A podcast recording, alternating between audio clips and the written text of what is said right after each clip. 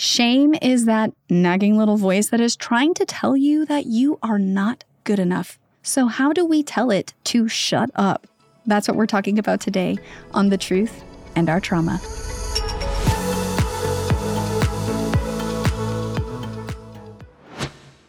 Ever sit down to pray and end up thinking about what you need to buy at the store instead? No judgment. I've totally been there. And that's why I decided to create the Ignite Strategic Prayer Planner and Journal. Know what to pray, track your impact, and learn to hear God's voice for yourself. Ignite is more than just a journal, it's a journey. And it's available now on Amazon and at the link in the show notes. All right. So I know I said at the end of the last episode that I was going to be taking a break for the rest of the year. Change of plans. I was really reflecting on this topic of shame. And I just felt so strongly that this was something that I needed to discuss here on the podcast before we step into 2024. That for someone, and maybe many someones, God does not want you starting another year under the same old burdens. When it comes to my experience with this, topic of shame, it actually culminated around a different new year. It was actually around a birthday. And at this particular birthday, I had invited some girlfriends over for brunch. And one of my friends who was able to make it is actually a mentor of mine. And this mentor is a published author and had a hand in writing some special commentaries in a Bible edition that is for mothers. So she gifted me that year with a copy of this Bible. And so I was so thrilled because I've been wanting to take a look at some of the things that she had been writing about. And about a week after my birthday, she sent a text to me and said, I really sense that you might want to read the section about shame. And when she sent me that, I was like, uh, excuse me? like, I, I had no idea where this was coming from. And I really respect this woman. She is a tremendous woman of God who absolutely has a heart for me and my family. And so I didn't take it as an offense, but I was definitely confused. Knowing that, I decided to take her up on her suggestion. And so I find the section that she wrote about shame, and I'm reading it, and it's a lot about the ways that shame can come out in parenting. And this is something that is a topic I love. It's a topic I've been personally working on for years. And so as I'm reading this, really what jumped out to me actually was not myself in the parent seat, but more myself as the child, and saying to myself, oh, okay, well, I could understand how, you know, this is something I experienced or this was something that happened as I was growing up. And so, yeah, this resonates with the shame that I have felt in the past, but I've dealt with all of those things. Like that's all behind me, you know. So perhaps this is more of just this look how far you've come kind of a moment. So, my birthday is in August, and I want to fast forward now a couple more weeks into the end of September. And at the end of September, I sensed that the Lord was guiding me towards a 10 day Daniel fast. And so, as I embarked upon this fast, I was so curious because if the Lord is going to invite you into something, you know there's something He wants to show you. And so, as I started this fast, I started to see that word shame everywhere. Everywhere. Instagram, Bible verses, different sermons. And I'm like, okay, there is something here that the Lord wants to show me. And I thought about that commentary section again. And so I was like, I really wonder if there's something else in there that I missed. So I went back, pulled the Bible out, read the section about shame, and it just hit me in the face. Where, out of what I think was probably my self protection, when I first read that passage, I didn't see myself as the parent in those pages. This time around, it was completely different. This time around, I was looking at all of the various things that she was telling us that sometimes we'll end up doing when we're trying to parent out of shame. And I just saw myself in those pages. I saw how I was always trying to use just the right tone of voice, that I was always trying to say just the right words, that I was always trying to make sure that they weren't feeling disappointed. It suddenly became so clear to me that, yes, while I absolutely love my children, I was doing this primarily motivated by shame. I wanted everything to be just so because it hadn't been, because all I could stare at were the regrets. All I could see were the choices that I'd made and the immaturity of my own past and all of the things that led to their childhood being not what I had wanted for them. And here I was now frantically trying to recapture whatever I could in whatever years are left and to make everything just right now because it hadn't been and hasn't been. So I'm in this hamster wheel, constantly in this catch up mode, just trying to do what I can to make up for what has already been done. But you can't. And this sort of encounter with shame plays out in all sorts of relationships in our lives. So while this was with me and my children, this can happen with any relationship. This can happen with family. This can happen with romantic partners.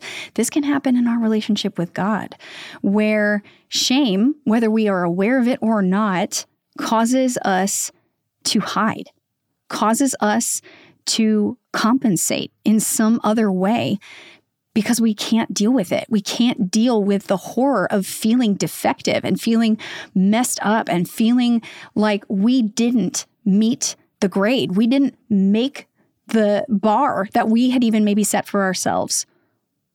And sometimes for us, this shame is right there on the surface. We know exactly what it is and we know where it comes from. Sometimes this is something that is a byproduct of what we have done, choices we have made and we're embarrassed about it. You know, it's it's from the past that you're not proud of. The maybe relationship that you had ruined, whether by maybe cheating on someone or by gossiping and destroying the friendship. Maybe it's an addiction or a, a, guilty pleasure that you have been underneath or had been underneath in the past. And while you've done what you can to try to move past that situation, it just keeps haunting you you hide it beneath this facade of whatever it is for you. But you know that you would be absolutely mortified if anybody knew the truth. You wonder if anybody could really accept you, if they really knew. And then other times that shame is actually hidden even to us. And this is very often the case where you have experienced some kind of harm or some kind of abuse, neglect at the hands of another person. It's where now, by someone else's choices against you, you feel dirty. You feel damaged. You feel not good enough, not worthy of love. And so, in this case, often there's the tendency to want to perform and want to perfect and do everything just so, so that you don't have to feel that feeling of rejection and that disgust, even maybe that you, eh, whether you experience from the eyes out of someone else or eyes of yourself but that if you could just get it right, you could undo all of it and that you would never have to feel that way again. Either way, we're hiding. We are not able to be our real selves with people. We're not even able to be our real selves with God. We're not able to be our real selves with ourselves because of shame.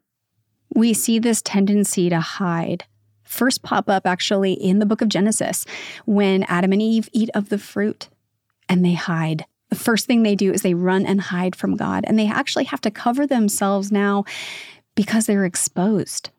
And of course, they hide because they don't know now what God is going to think of them. They don't know what the consequences are going to be. And I think this is the same thing with us, especially when it comes to our relationship with God. We are not sure what He thinks of us. We're not sure if He's okay with us now. We're not sure if we're acceptable to Him and if He's just going to turn His back on us like other people have. But there always comes a point that any bit of hiding or performing or perfecting or anything that we've done to try to cover over this shame, it eventually stops working.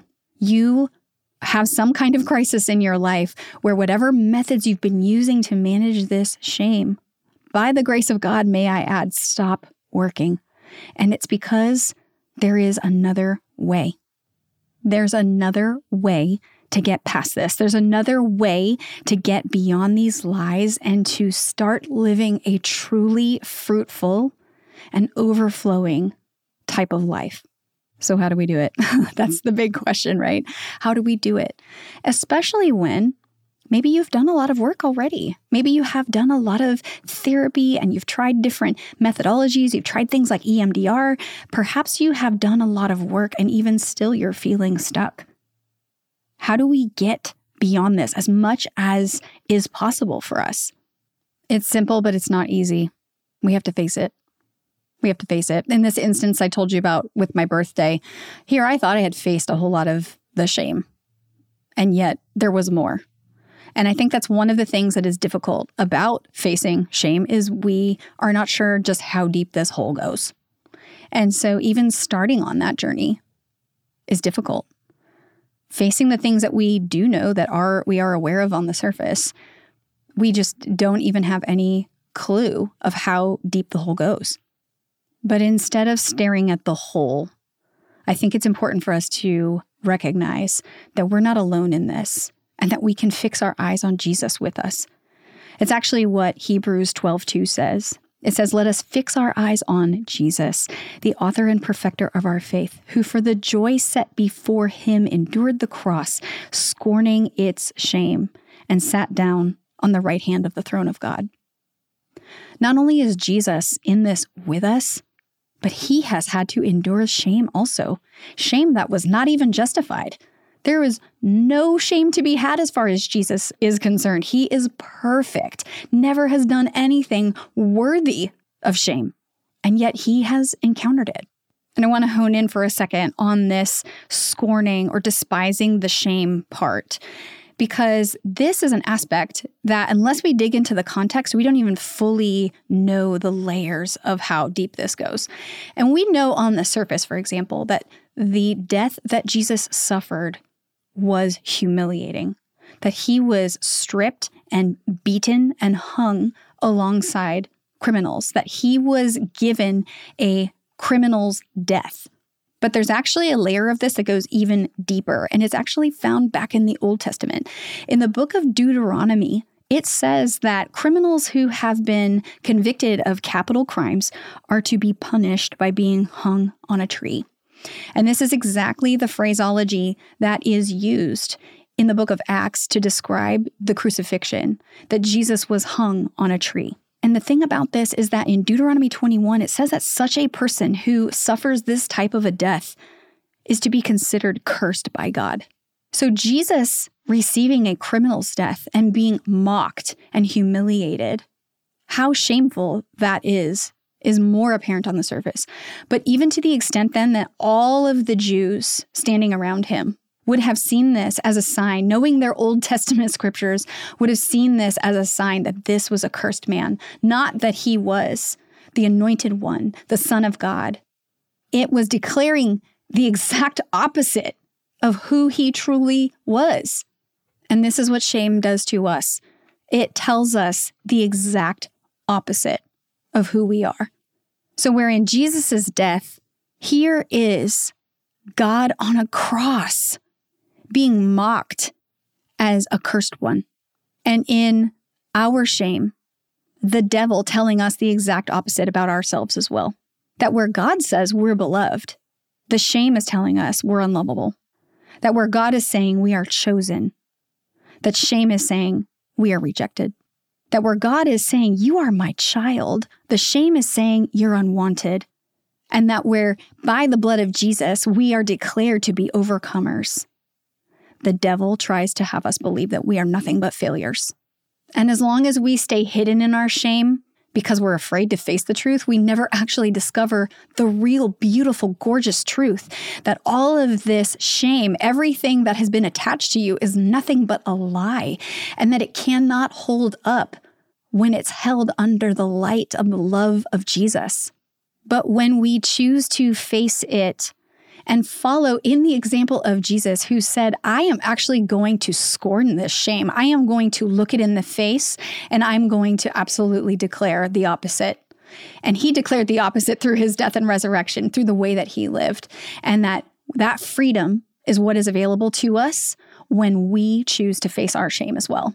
This is the why so many things that we might try, especially in our logical mind. There's so many things that we might do, whether it's in therapy or whether it's having different mindfulness practices or using positive affirmations, even if they're scripture. Sometimes that just even engaging only the left brain part of our, ourselves is not enough to tackle this. It's not enough. We have to have an experiential encounter with the love of God. And we're only able to do that when we can stop hiding and when we can allow Him to see us as we are. And if we go back to that picture in the garden, though, of Adam and Eve hiding, we see the heart of our Father in this. Because one of the reasons I think also, too, we're afraid to approach God with these things is the fact that the way the story's been told to us, the way that we have been told about the fall, is that Adam and Eve hid, they got caught, they got kicked out. And that's not what happened. That is not what happened. God comes for Adam and Eve. God knew exactly where they were and knew what trouble they were in. He actually knew more of what trouble they were in than even they knew. Because while they had eaten from this one tree of the knowledge of good and evil, there was another tree in the garden. There was a tree of life. And that if Adam and Eve, now in this fallen state, were to have eaten from this tree of life that granted eternal life, they would be eternally fallen. And God did not want that for them.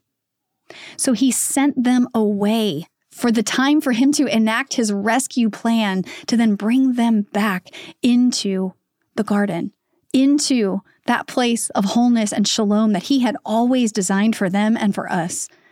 He didn't kick them out as a punishment. He sent them away as a protection. He covered them, death for life. Just as we see with Jesus, death for life, he covered them because he cared for them and he loved them so much. And the same is true for us. So when we bring things to God, He's already aware of them. He knows the depth of it even more than we do.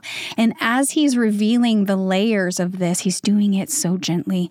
He cares so tenderly for us.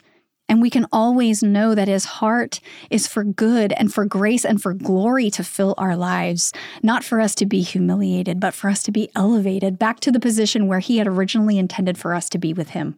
That where, again, in Jesus facing his shame, that he sat down at the right hand of glory, that now we in Christ are seated in heavenly places with him. That is the truth, and that is our inheritance. And shame can't change that, but it can keep us from living from it. Okay, this one is for all my overthinkers out there. I used to be absolutely debilitated by intrusive thoughts. Everything from constant worry to just dread of the future, I couldn't make it stop. If you're there right now, I have developed a free downloadable guide to help you get your mind back. It's called Overthinking Get Out of Your Head and On with Your Life. And you can download it for free right now at uncommonvalor.co. So, as we look back at this story of me reading this passage and recognizing all of the shame that I was living out of, the Lord was telling me in the most gentle way, My daughter, I know that you want to fix what's been broken. And you can't. You can't go back and fix the past. You can't. No matter how hard you try in the future, you'll never be able to fix it. But I can. So let me. Don't live from that place anymore. Take your hands off of it.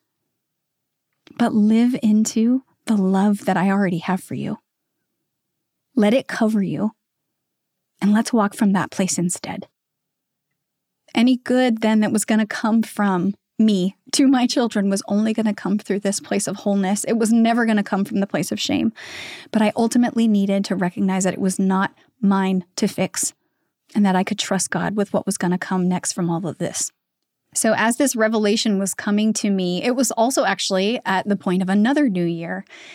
I mentioned that this happened all at the end of September, and that is the time on the Jewish calendar when Jewish people celebrate Yom Kippur, which is the Day of Atonement, atoning for the sins of the past year and readying for the beginning of a new year. It just so happened also, which is funny because I don't believe in coincidences, but just so happened that at this time, I was also watching a series on TBN by Rabbi Jason Sobel about the Jewish festivals. And on this particular day, that was Yom Kippur, I was watching a special about Yom Kippur. And in it, he talks about the way that the Jewish people memorialize this atonement to prepare themselves to move into a new year. He describes a practice in which Jewish people will go to the banks of a river with a piece of bread. And that piece of bread is supposed to symbolize all of the sin and the regret from the previous year. And they take this piece of bread and they throw it into the river to symbolize that they have thrown this now out, that they have given it to God, and that they're ready to move forward.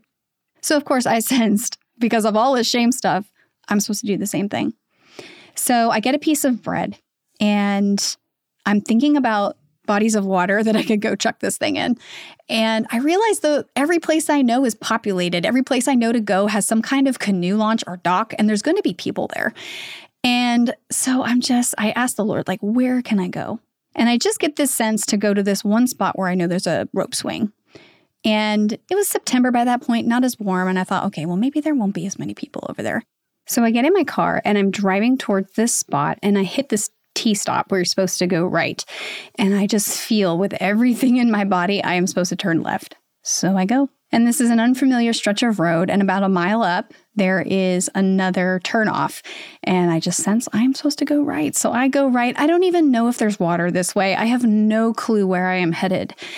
And I drive up the road again a couple more miles and I look over to my left and I see this gaggle of birds. I don't know what kind they were, but I see this gaggle of birds. And just beyond them is an embankment.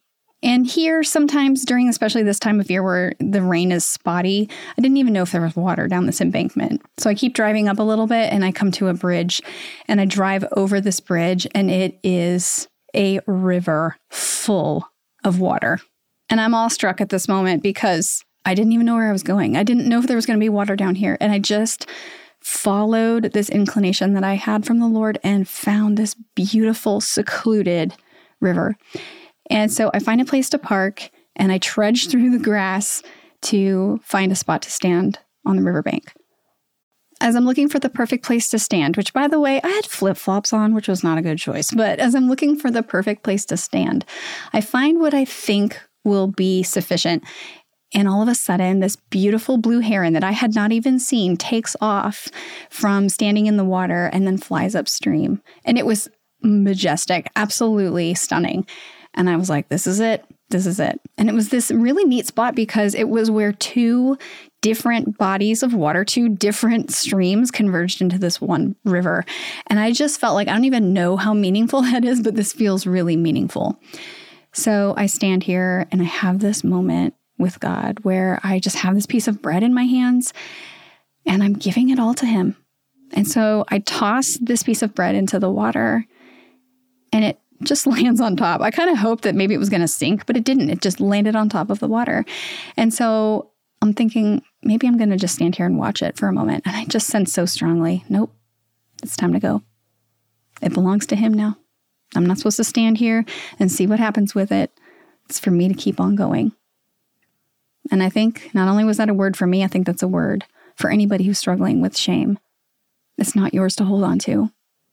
It's not yours to monitor to see what's going to happen with it. It's not your responsibility to make up for the things of the past. It's not your responsibility even to fix what someone else might have done in your life. God has got it. It's time for you to give him the broken pieces and see what he can still make out of it. The Lord longs to heal you. He longs to cover over that shame with his love, that by the death that Jesus died, you get to encounter the abundance of life that not only awaits you on the other side of eternity, but that you can grab a hold of right now. And as He takes those broken pieces, dare to believe that there is still a beautiful mosaic that He can make from what remains. It's my prayer for you that after listening to this episode, you can finally tell that shame to shut up. It does not have a place in your head and in your life, and that you can go into this new year truly knowing that you are a new creation. Happy New Year, my friend. Shalom. Thanks for being with me for this episode today. I hope you'll come back again. And in the meantime, you can follow me over on social media and find out about our resources and services over at uncommonvalor.co.